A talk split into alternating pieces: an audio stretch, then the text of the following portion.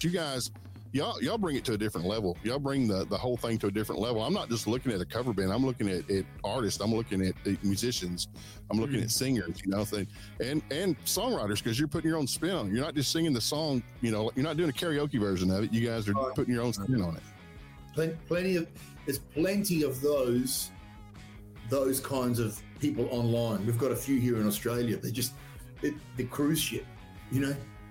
I don't. Uh, I, I, refuse to do that. If you're going to copy a song note perfect, why? Why not?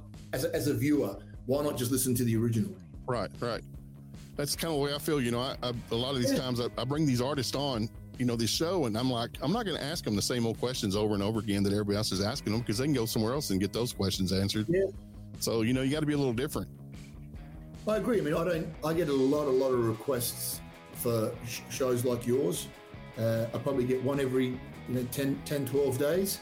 You come on the show and rah rah. And um, when I when I got your your message, I did a bit of bit of digging, and I thought, hey, this guy, this guy's uh, meaning you. Is, is very it's, you're very you're, you're our kind of thing. Do you know what I mean? You you there's a lot of integrity in your show and what you do and how you do it.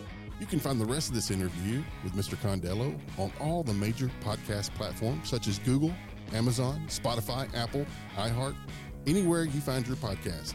Check it out, if not for music.